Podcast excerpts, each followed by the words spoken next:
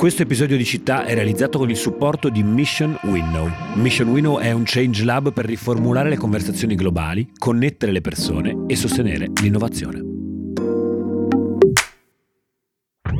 Benvenuti e benvenute ad un nuovo episodio di Città, eh, il podcast con il nome più semplice del mondo eh, per trattare un argomento che appunto sono le città.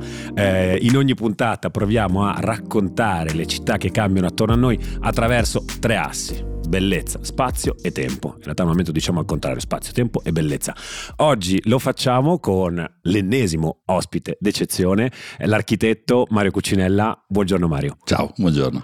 Archi- Archistar? No, no, una brutta parola. Una brutta parola. Troppo, troppo. Però, frivola, diciamo, è troppo frivola. È frivola trovo esatto. che sia frivola, perché questo mestiere è frivola. eh, però diciamo che di mestiere fai l'architetto. Ci pensavo uh, venendo in qua uh, in ufficio stamattina e dicevo eh, che lavoraccio con gli architetti perché per esempio no, passavo attraverso il centro di Milano e poi mi avvicinavo qua che siamo una zona chiamiamola un po' più periferica chiamiamola così della città e dicevo che onere, perché se sbagli a fare l'architetto, fai, non è che cancelli con la gomma, sono tante quelle brutture attorno e poi sono delle cose meravigliose, ma sì, quando sbagli vengono fuori. Eh. È, è, è, oneroso anche umanamente fare l'architetto. No, più che altro è, è, come mi è capitato più volte di dire, un po' forse non tutti sanno cosa fa un architetto, no? per cui c'è un'idea dell'architetto sempre un po' frivola, cioè l'artista pensatore, così. In realtà questo è un mestiere molto difficile, no? Però gli architetti hanno di fatto, cioè, sono come de, delle persone molto pericolose, no? perché trattano una materia pubblica, no? perché anche se costruisci per un privato, poi di fatto l'edificio lo vedono tutti. No? Quindi bisogna avere un grande senso di responsabilità quando costruisci, perché puoi fare delle cose meravigliose che rimangono nella memoria, probabilmente anche tu avrai delle memorie d'infanzia da ragazzo delle visite che hai fatto alle piazze, le, le, gli edifici bellissimi, eh? però lasciano anche delle memorie terrificanti, quindi bisogna sapere dosare questa responsabilità perché l'architettura è un'arte pubblica, è un bene comune, no? E quindi anche questo tema di chiamarle archistare, per questo che dico attenzione, perché questo è un mestiere come quello di un dottore, no? Cioè sono mestieri di grande responsabilità pubblica, no? E sono mestieri difficili, sempre più complicati, sempre più complessi perché le dinamiche della città, le dinamiche delle costruzioni, i temi dell'energia, i temi dei materiali so, si sommano no? nelle competenze, quindi è un mestiere che una volta era difficile anche, perché poi oggi noi usiamo strumenti digitali che ci fanno fare delle cose pazzesche, però se penso a cosa ha fatto Michelangelo, Brunelleschi, che non avevano sicuramente il computer, avevano solo l'immaginazione, dico forse non è che questi strumenti ci hanno fatto esplodere delle cose pazzesche perché la mente umana il talento degli architetti è sempre stato più forte di qualunque strumento. No? Però è un mestiere complicato, difficile, si è fatto di molte competenze. Ecco, Difficilissimo poi provare a fare qualcosa di nuovo, pensavo, no? Ho visto un po' di progetti che, che hai fatto in giro, tu sicuramente ti sei eh, confrontato molto col tema dell'innovazione, sei, sei, anche noto per essere, poi ci spiegherai meglio cosa vuol dire sì. per te, l'architetto della sostenibilità mm, sì. eh, a livello italiano e internazionale, eh, ma soprattutto hai fatto anche cose nuove e pensavo di quanto sia difficile, soprattutto in un paese come l'Italia, ma anche fuori probabilmente, ehm, fare cose nuove e o contemporanee contemporanee in un mondo in cui invece cerchiamo sempre di guardare ieri, ieri era tutto più bello, ieri cioè, le cose... Eh. E oggi provare a fare qualcosa di nuovo in un contesto vecchio, antico come l'Italia, mi dico sempre che casino, che mestieraccio, mi immagino già i comitati di quartiere eh sotto casa, sì. ma quella di vetro lo volete fare? Dice, no, sì, di vetro. Eh sì. Questo fa parte di quella complessità di questo mestiere che si deve anche confrontare con aspetti di natura psicologica, culturale, normativa, cioè c'è tutto questo mondo intorno che, come dire, in qualche modo tu viaggi anche attraverso un'idea di innovazione, di contemporaneità, no? perché la ricerca del nuovo o dell'innovazione fa un po' parte anche del fatto di interpretare il proprio tempo, no? cioè gli architetti questo hanno fatto da sempre. No? E in un paese come questo, in cui c'è una radice culturale così forte, anche, anche importante, no? Cioè noi abbiamo una storia che è, come dire, il nostro DNA. Il problema è che questa storia non deve diventare per noi il peccato originale, per cui non si riesce più a fare nulla, no?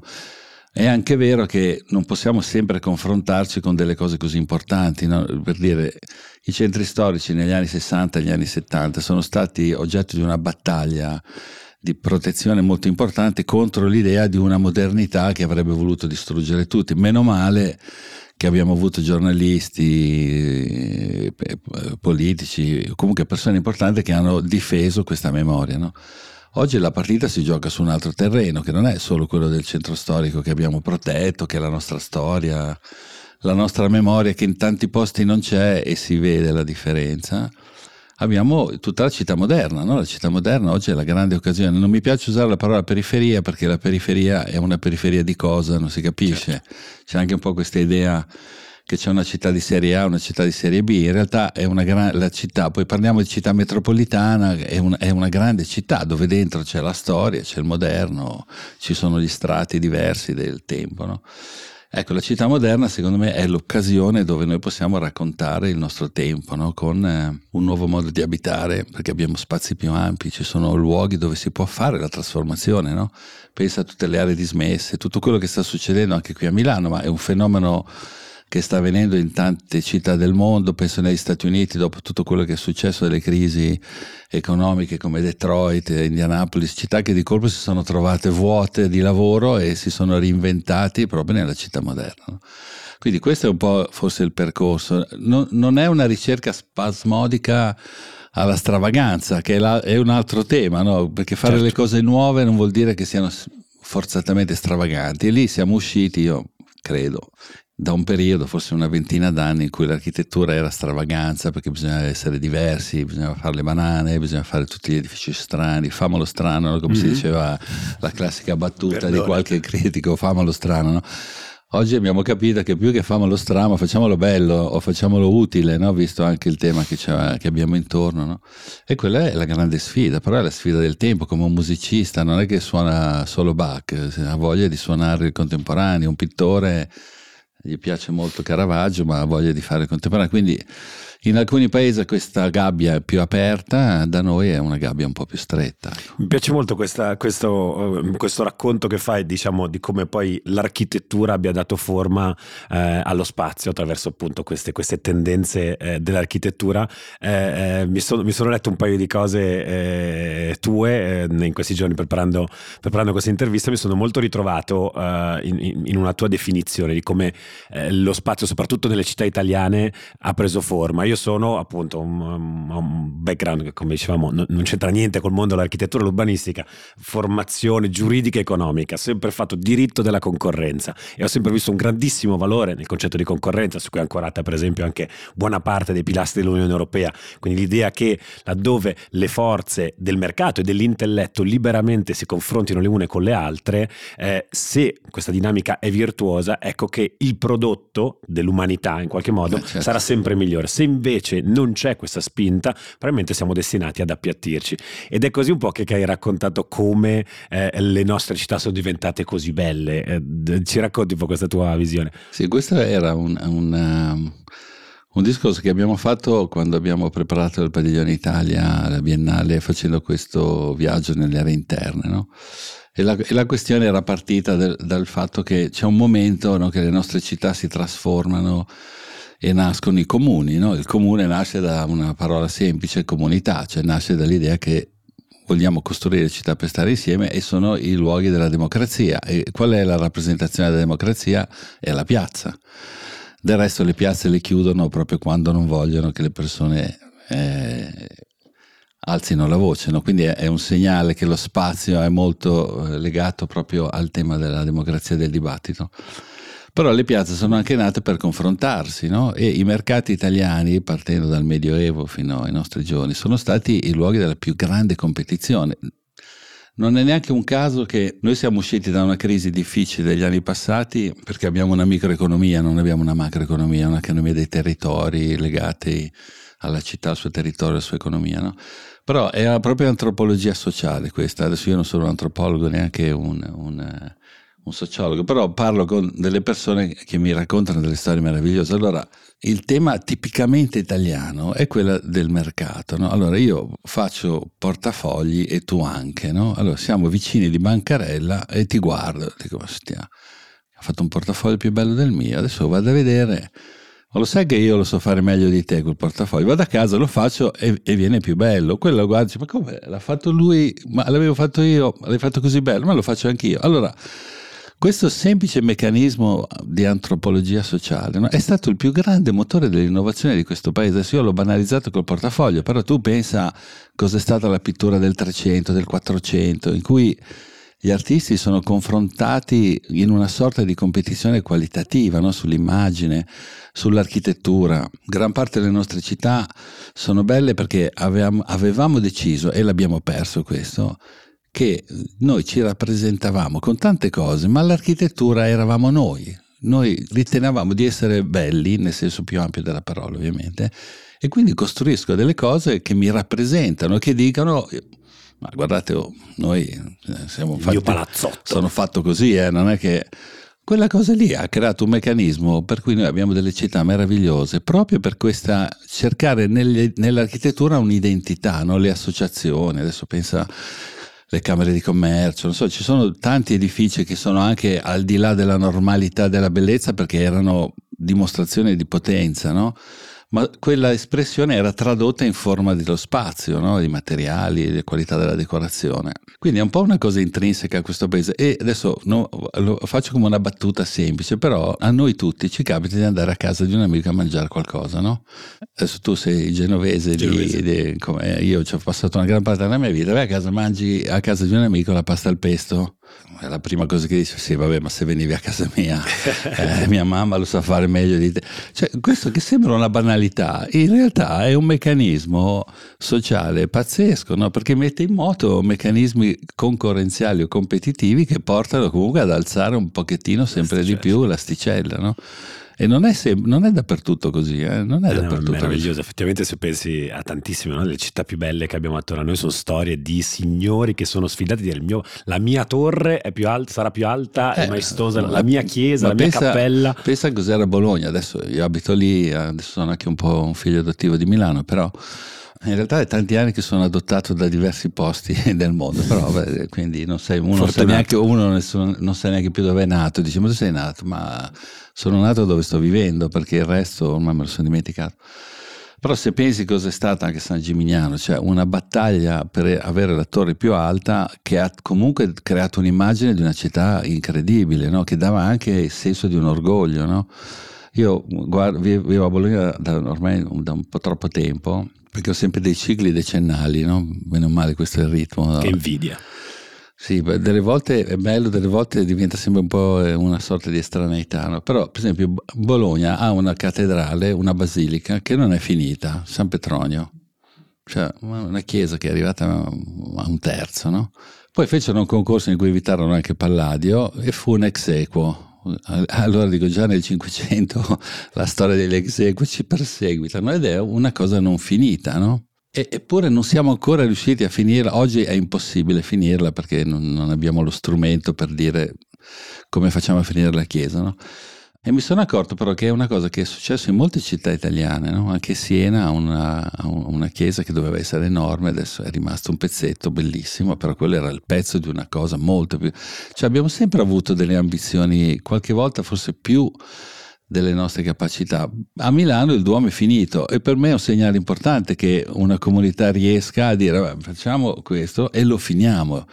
100 anni, 200 anni, 300 anni, però è un segnale importante no, di una comunità che riesce con l'energia a chiudere un progetto sociale, perché quello di una chiesa è un progetto sociale. E sì, anche a Genova invece ci manca un pezzettino del Duomo perché eh, avevano finito le palanche, come si dice sì, a casa sì, però San Lorenzo, dai, esatto. comunque, comunque meravigliosa. Ehm, ora però appunto spostandoci più nel, nel presente, eh, abbiamo fatto riferimento prima, la tua architettura, il tuo segno eh, e il tuo nome viene ricollegato eh, spesso e volentieri ai temi della sostenibilità. Eh, sei un po' un architetto sostenibile ante litteram, no? Eh, before sì. it was cool. Eh, sì, che purtroppo questa parola è, anche è diventata, è diventata di Archistar. Mamma mia, cioè non, non, a un certo punto cioè, le parole si consumano, no? Perché poi quando le svuoti di significato a un certo punto poi perdono il senso di significato quindi io dico sempre è una parola che va usata con parsimonia va usata al momento giusto se no diventa un aggettivo di qualunque cosa e questo purtroppo è un po' così. Ecco, ma la tua ultima, diciamo, um, visione applicata a, a cioè, parola sostenibilità e città messe assieme, eh, abbiamo letto e siamo un po' studiati la tua idea di città miniera.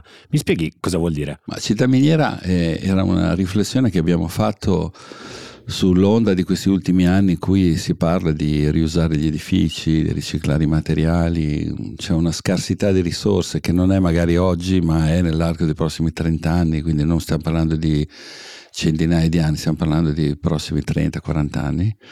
E quindi forse l'idea che la città è una miniera perché nella città ci sono già tutti i materiali trasformati, no? c'è il cemento, c'è il ferro, c'è l'alluminio, c'è il vetro, c'è... noi abbiamo già come, come fosse una, una, miniera, abbiamo già dentro la città tutti i materiali. Allora, nell'idea di, un, di usare e riusare i materiali in un ciclo più breve, più corto, no? per ridurre il tema delle emissioni, per ridurre l'uso di materie prime, una città in teoria potrebbe costruirsi con i materiali che ha già, no?